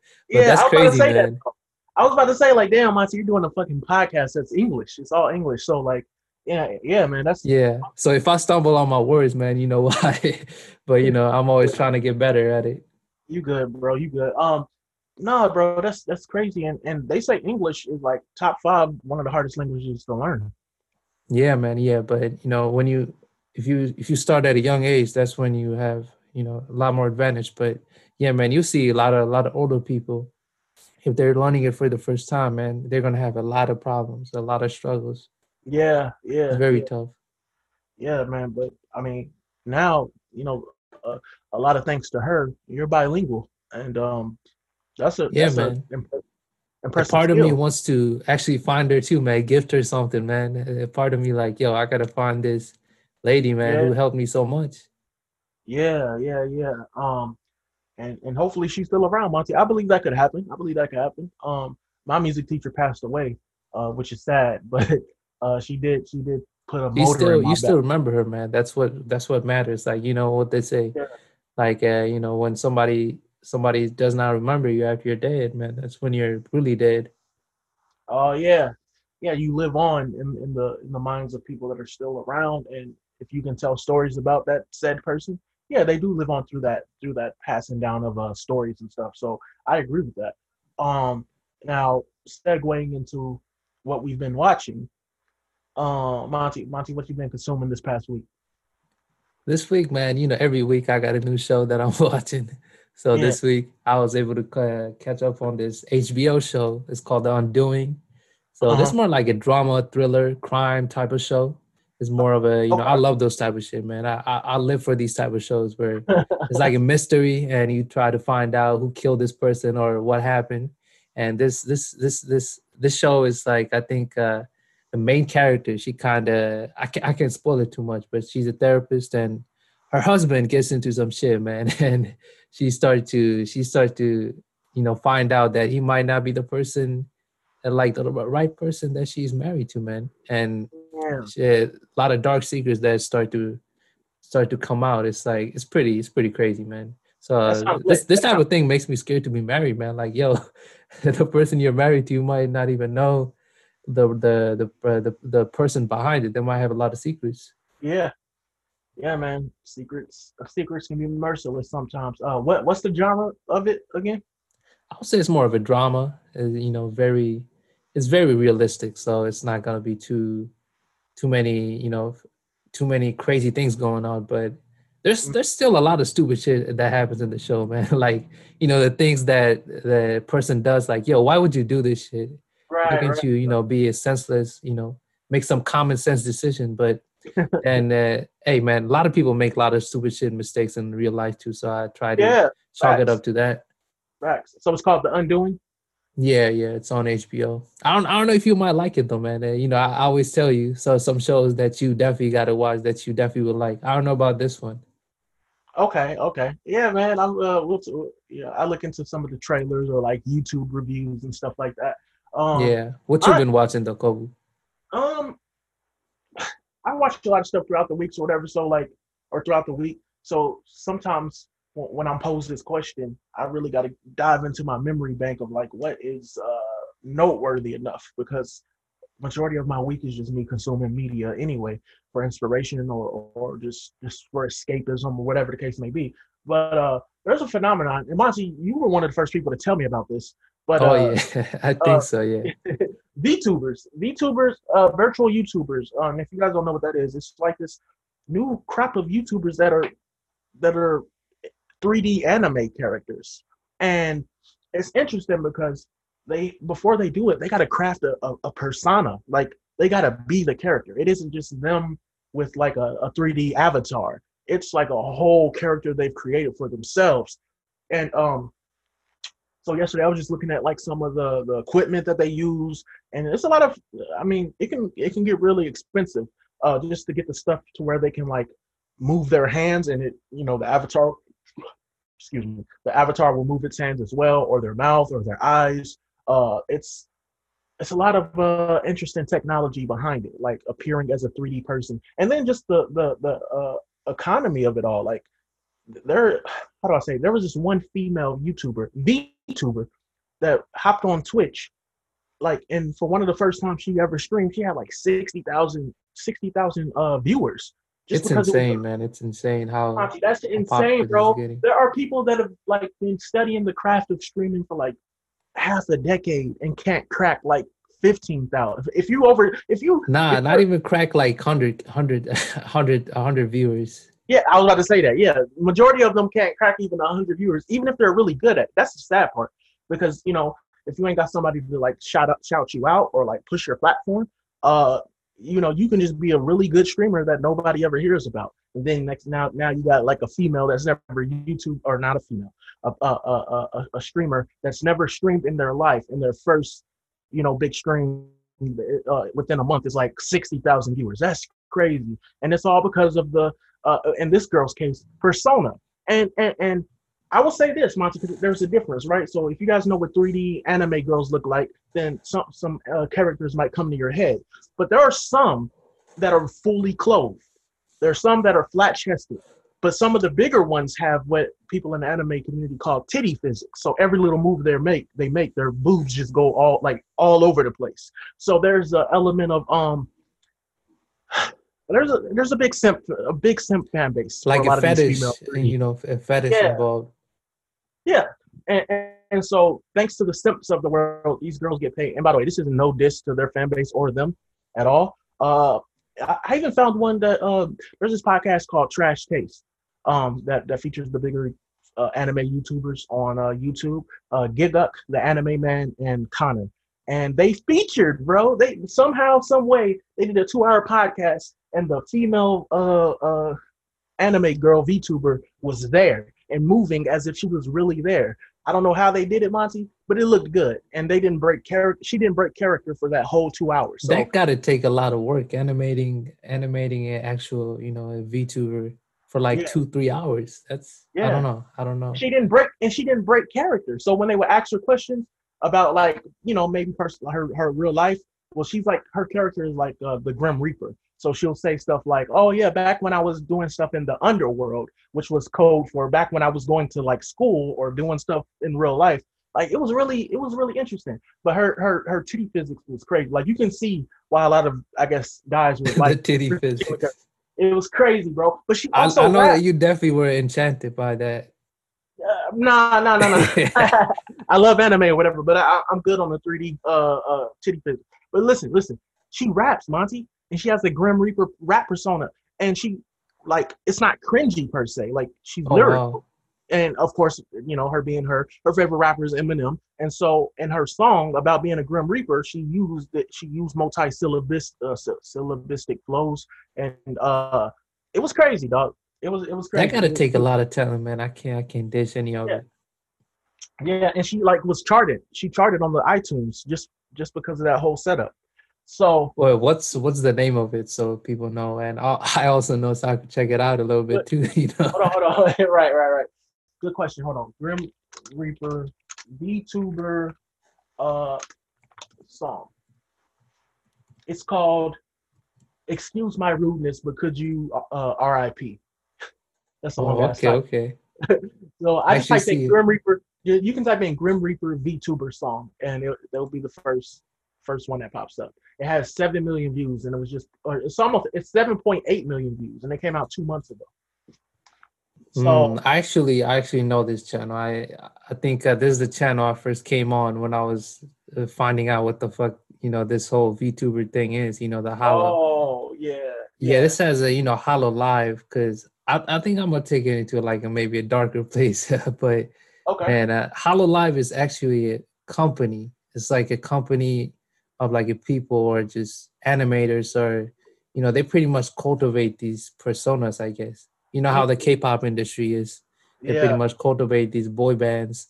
So this is like in a way very kind of similar, but you know, they're creating VTubers or, you know, uh digital idols or who are like, you Mm. know, like a hologram who are not Mm, actually Okay. like anime characters and i feel like you know this is like taking anime to the next level but i, I get it man. This uh, i definitely i definitely see this this going this becoming even even more popular as as time goes on because you know people always try to see yeah it's like the e- e- evolution of different genres or different you know just just like how music evolves this is pretty much another evolution of anime animation or music in general.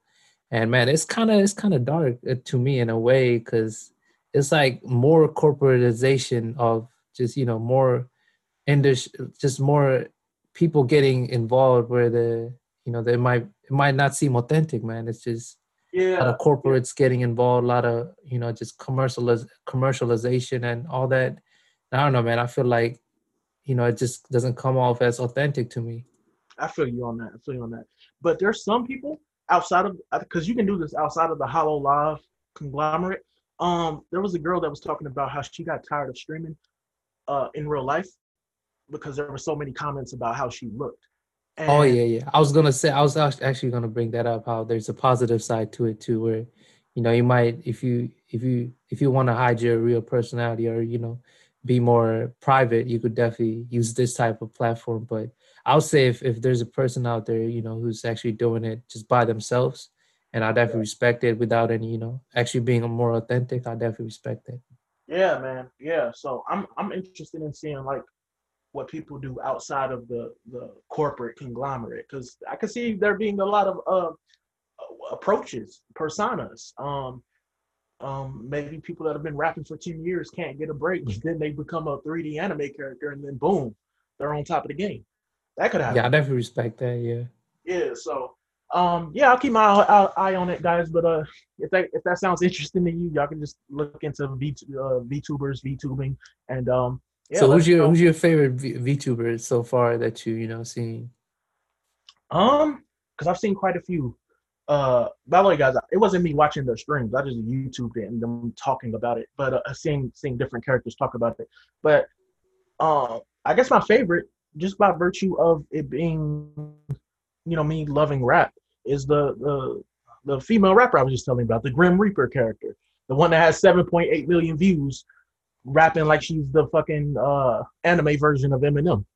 So yeah, uh, I guess that would be my favorite as of right now. But to be clear, guys, I don't really foresee myself like being a, a consistent watcher of VTubers. It was just something that was interesting. Yeah. That I felt, Yeah, that's uh, definitely very interesting though. Like Yeah. it's it's you it's, it's it's a concept that you might see on on the TV show Black Mirror. Actually, they did cover something very similar because uh, one of the last season they had a like a hologram. It's pretty much an artist just based on a hologram, but the real person you don't see the real person. It's just a hologram of that person. Wow. Yeah, man. The, the, the future of technology is, is weird, but it's, it's happening. That shit Uh-huh. scares me, man. Not gonna lie, man. I'm not. I'm I'm a little anti-technology, but I am a but little- you know, but hey, little- power to the people, man. If if this makes you makes you a living out of it, and you know, if Yeah. you, there's definitely positive sides to it, man. Hell yeah, hell yeah. Well, uh, with that being said, guys, this is this has been episode seven of the Grey Cave, and uh, take care until next week. Hope you enjoyed.